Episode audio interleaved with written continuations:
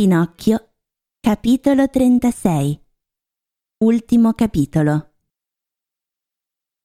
Mentre Pinocchio nuota alla svelta per raggiungere la spiaggia, si accorge che il suo babbo, che gli sta a cavalcioni sulle spalle e ha le gambe nell'acqua, trema forte forte. Trema di freddo o di paura? Chi lo sa?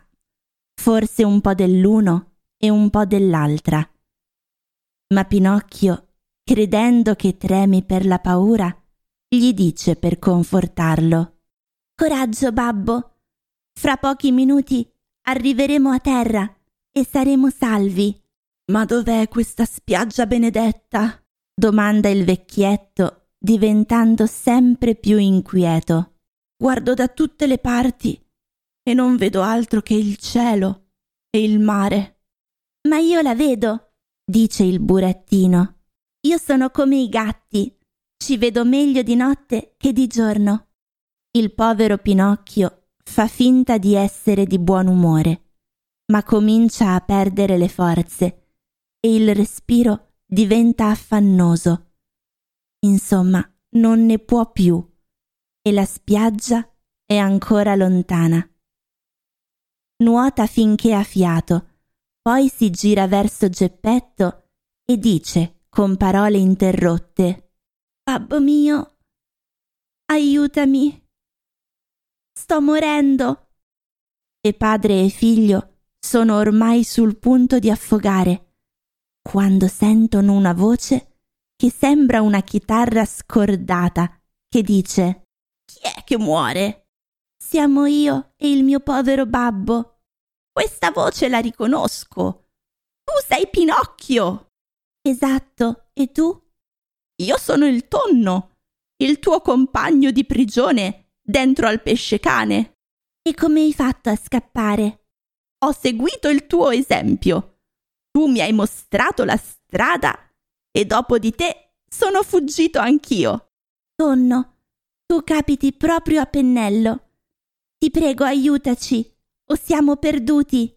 Volentieri. Attaccatevi tutte e due alla mia coda e lasciatevi guidare. In quattro minuti vi condurrò alla riva. Geppetto e Pinocchio accettano subito l'invito, ma invece di attaccarsi alla coda si mettono a sedere sulla groppa del tonno. Siamo troppo pesanti? gli domanda Pinocchio pesanti? Neanche per sogno, risponde il tonno. Arrivati a riva, Pinocchio salta a terra per primo, per aiutare il suo babbo. Poi si gira verso il tonno e con voce commossa gli dice Amico mio, tu hai salvato il mio babbo. Non ho parole per ringraziarti. Permetti almeno che ti dia un bacio in segno di riconoscenza eterna. Il tonno tira il muso fuori dall'acqua e Pinocchio, piegandosi sulle ginocchia, gli dà un bacio sulla bocca. Il tonno si commuove così tanto che rimette subito la testa sott'acqua e sparisce. Intanto è arrivato il giorno. Allora Pinocchio, offrendo il suo braccio a Geppetto, gli dice Appoggiati pure al mio braccio, caro babbo, e andiamo. Cammineremo pian pianino, come le formiche, e quando saremo stanchi ci riposeremo lungo la via. E dove andiamo? domanda Geppetto. In cerca di una casa o di una capanna, dove ci diano un boccone di pane e un po' di paglia per farci il letto. Non hanno ancora fatto cento passi che vedono seduti sul ciglio della strada due brutti ceffi che chiedono l'elemosina. Sono il gatto e la volpe, ma sono cambiati moltissimo. Pensate che il gatto, a furia di fingersi cieco, è diventato cieco per davvero e la volpe è invecchiata e non ha più nemmeno la coda, perché è diventata così povera da essere costretta a vendere perfino la sua bellissima coda. Oh, Pinocchio! grida la volpe. fai un po' di carità a questi due poveri infermi. Infermi, ripete il gatto. Addio, furfanti, risponde il burattino. Mi avete ingannato una volta e ora non mi ingannate più. Credici, Pinocchio. Oggi siamo poveri e disgraziati per davvero, davvero, ripete il gatto. Se siete poveri, ve lo meritate. Ricordatevi del proverbio che dice i soldi rubati non danno mai frutto. Addio, furfanti. Abbi compassione di noi, di noi. Non ci abbandonare, are, ripete il gatto. Addio, furfanti. Ricordatevi del proverbio che dice chi ruba il mantello al suo prossimo muore senza camicia.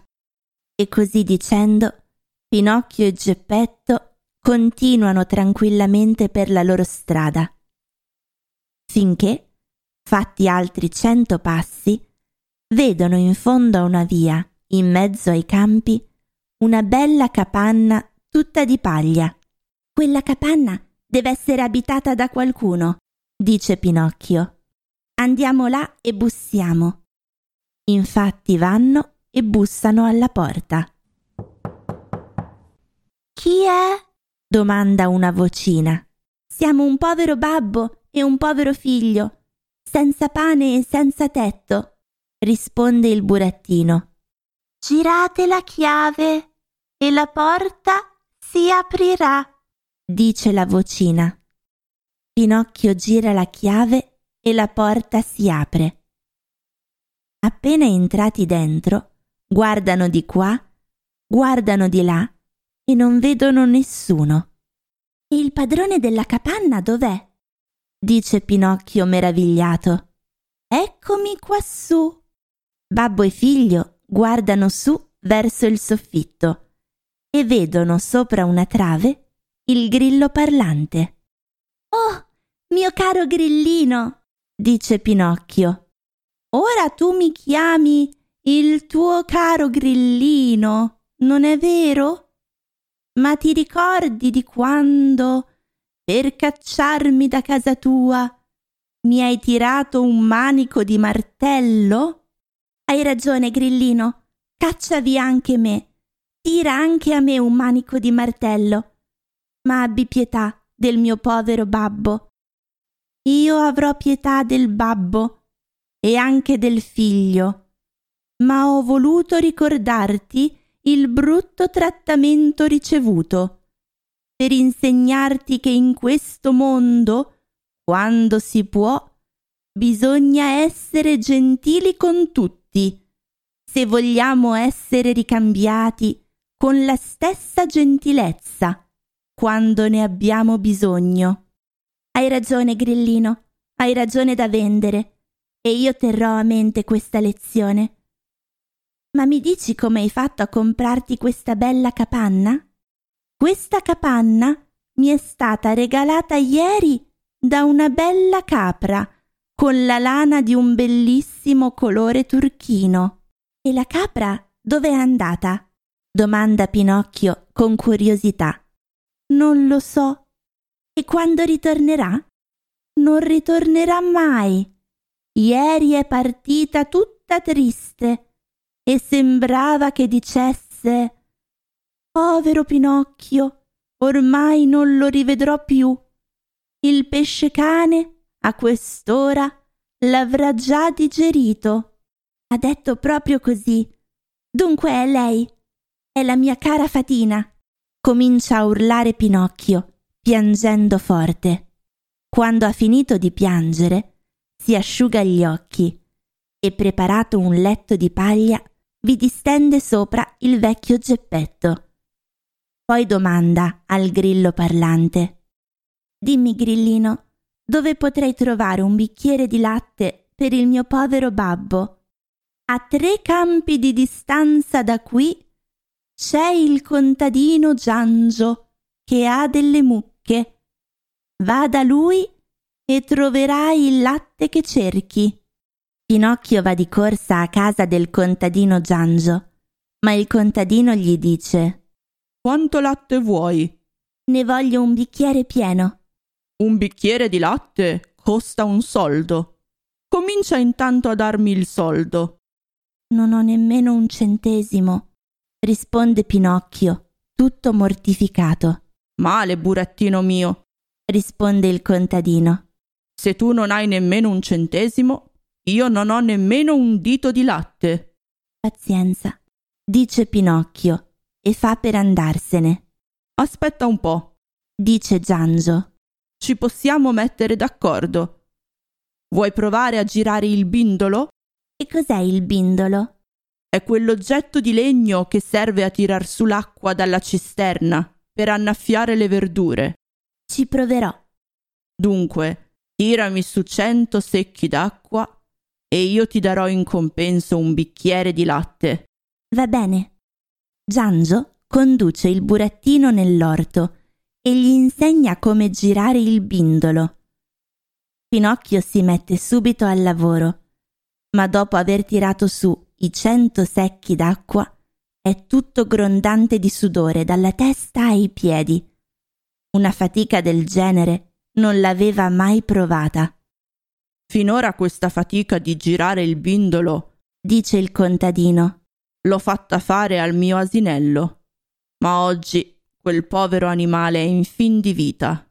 Posso vedere l'asinello? dice Pinocchio. Volentieri. Appena Pinocchio entra nella stalla, vede un bell'asinello disteso sulla paglia, sfinito dalla fame e dal troppo lavoro. Dopo averlo guardato fisso fisso, dice dentro di sé, Eppure quell'asinello lo conosco. La sua fisionomia non mi è nuova. Si china e gli domanda, Chi sei? A questa domanda L'asinello apre gli occhi moribondi e risponde balbettando Sono Lucignolo. E subito dopo chiude gli occhi e muore. Oh, povero Lucignolo, dice Pinocchio a mezza voce. Prende un po' di paglia e si asciuga una lacrima che gli scende giù per il viso. Ti commuovi tanto per un asino che non ti è costato nulla? dice il contadino. Che cosa dovrei fare io, che l'ho pagato? Era un mio amico. Tuo amico? Un mio compagno di scuola.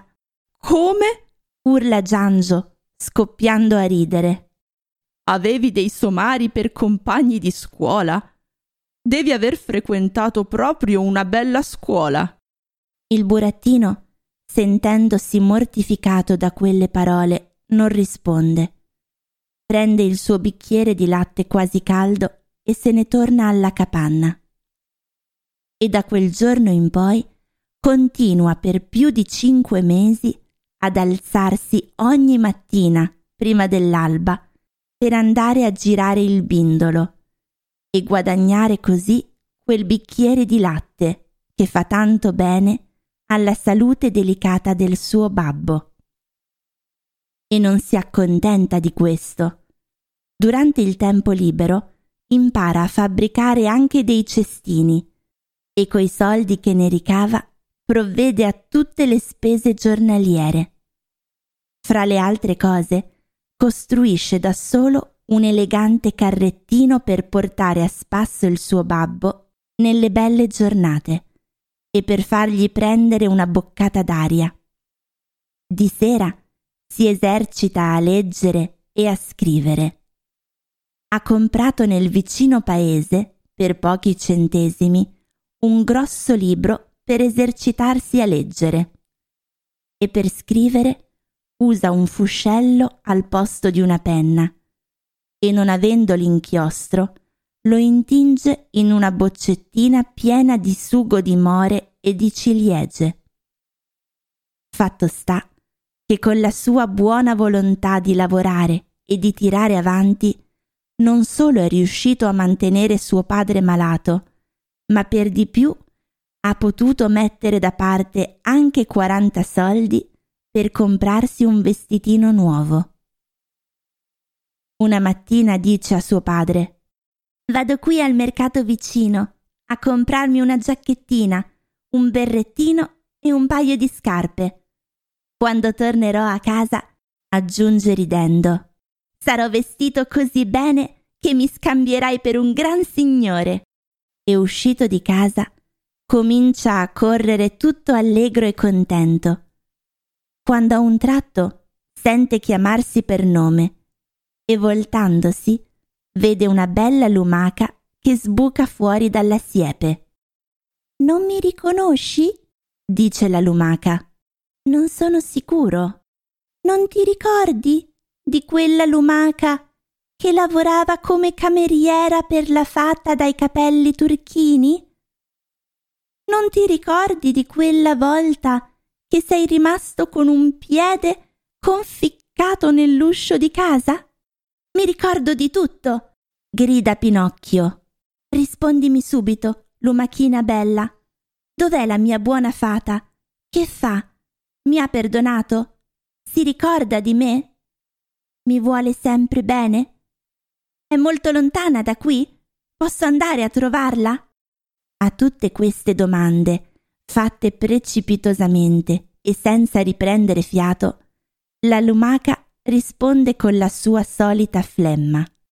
Pinocchio mio, la povera fata giace in un letto all'ospedale. All'ospedale? Purtroppo sì. Colpita da mille disgrazie, si è gravemente ammalata e non ha più soldi per comprarsi un pezzo di pane. Davvero? Oh povera fatina! Se avessi un milione, correrei a portarglielo. Ma io non ho che quaranta soldi. Eccoli qui. Stavo andando a comprarmi un vestito nuovo. Prendili, lumaca, e portali subito alla mia buona fata. E il tuo vestito nuovo? Che mi importa del vestito nuovo? Venderei anche questi stracci che ho addosso per poterla aiutare. Va, lumaca, e sbrigati. E fra due giorni ritorna qui, perché spero di poterti dare qualche altro soldo. Finora ho lavorato per mantenere il mio babbo. Da oggi in poi lavorerò cinque ore di più per mantenere anche la mia buona mamma. A presto, lumaca. Ti aspetto qui fra due giorni. La lumaca corre via veloce come una lucertola. Quando Pinocchio torna a casa, il suo babbo gli domanda E il vestito nuovo? Non sono riuscito a trovarne uno che mi stesse bene. Pazienza, lo comprerò un'altra volta. Quella sera Pinocchio, invece di stare sveglio fino alle dieci, rimane sveglio fino a mezzanotte e invece di fare otto cestini ne fa sedici. Poi va a letto e si addormenta. E mentre dorme, gli sembra di vedere in sogno la fata, tutta bella e sorridente, la quale, dopo avergli dato un bacio, gli dice Bravo Pinocchio, grazie al tuo buon cuore io ti perdono per tutte le monellerie che hai fatto fino a oggi i ragazzi che si prendono amorosamente cura dei propri genitori nella miseria e malattia meritano sempre tante lodi e tanto affetto. A questo punto il sogno finisce e Pinocchio si sveglia con gli occhi spalancati. Ora immaginatevi la sua sorpresa quando, svegliandosi, si accorge che non è più un burattino di legno, ma che è diventato invece un ragazzo come tutti gli altri. Dà un'occhiata intorno e invece delle solite pareti di paglia della capanna vede una bella camera ammobiliata e decorata in modo semplice ma elegante. Salta giù dal letto e vede tanti bei vestiti nuovi, un berretto nuovo e un paio di stivaletti di pelle che gli calzano a pennello.